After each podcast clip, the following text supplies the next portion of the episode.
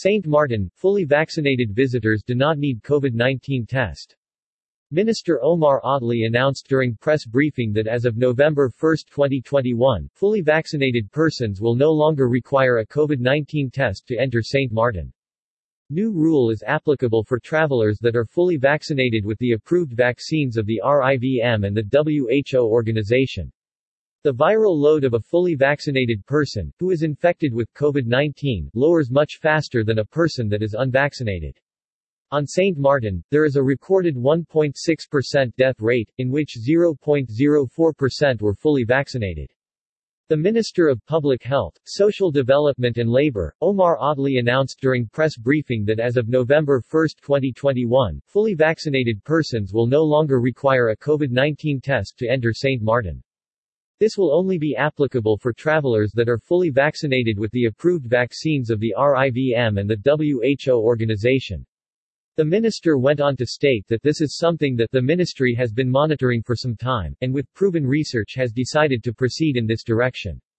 Research has shown that the viral load of a fully vaccinated person, who is infected with COVID-19, lowers much faster than a person that is unvaccinated.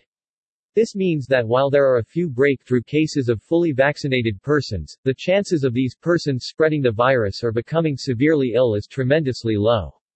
The minister stated that the vaccine allows your body to fight the virus once the infection moves from the nasal cavity and into the bloodstream. Severe illness is avoided by being vaccinated, as your body will be better prepared to fight the virus. On St. Martin, there is a recorded 1.6% death rate, in which 0.04% were fully vaccinated.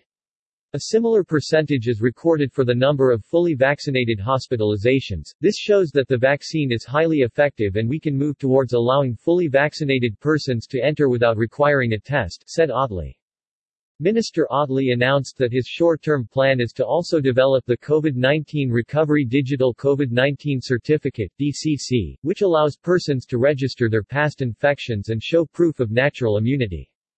Please note that the requirements for unvaccinated persons remain the same. For further details visit the government website. Please see list of WHO approved vaccines below.